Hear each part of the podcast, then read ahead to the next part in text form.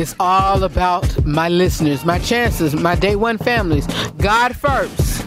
But then, y'all, all new shows, all new season, Monday, September the 6th. You don't want to miss it.